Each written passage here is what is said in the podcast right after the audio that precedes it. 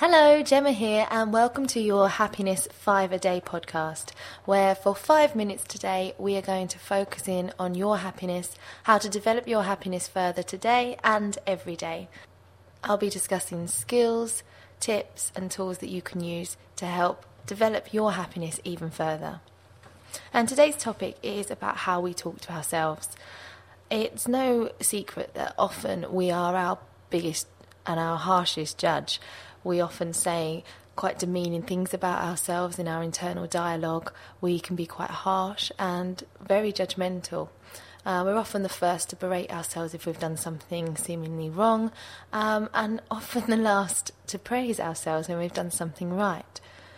And I'm looking for this to shift because if we are going to be the biggest bully of ourselves, that's only going to work against our happiness and not serve us. It's a valuable skill to start to notice when you do speak unkindly to yourself about yourself. Um, because have, being aware of this in the first place is going to be your first task. It will probably be a habit, and therefore, with any habit, requires practice. But just noticing when you say something to yourself that puts you on a lower vibration, make, puts you down, brings you down, is going to be one of the key steps to helping you improve this. Every thought we have is an affirmation, subconsciously either lifting us up or knocking us down. So it is wise to pay close attention to negative thoughts that you repeat over and over to yourself. And we need to start to reframe these in a more empowering way.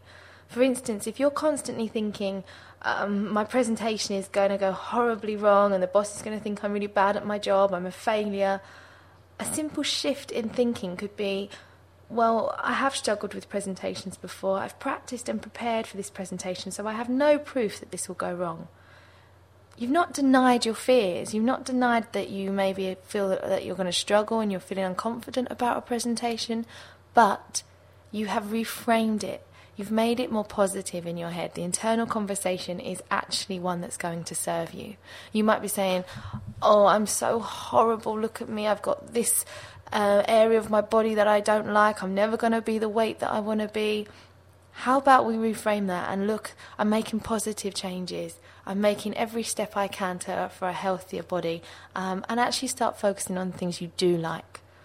We're not necessarily conditioned to be doing that. We've probably spent many, many years practicing the opposite. But my task to you today is to notice when you say something um, that puts you down, puts yourself down, whether you say it out loud or say it in your head. I want you to first of all notice because observing it is where the power starts. Once you've observed it, if you can reframe it, try and find a way of reframing it to something more positive something that's actually going to empower you and lift you up. It's a conscious decision to choose a different thought pattern.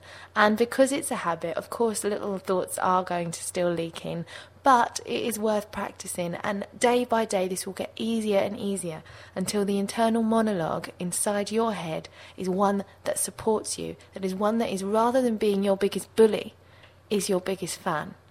Because believe me, you are powerful. You are a good person.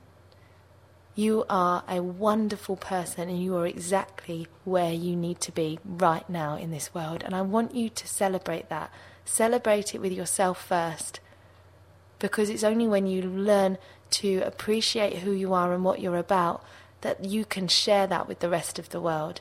And we need to really be our biggest fans internally in order to help anybody else and in order to be bring about the best that we can be and the best person in us.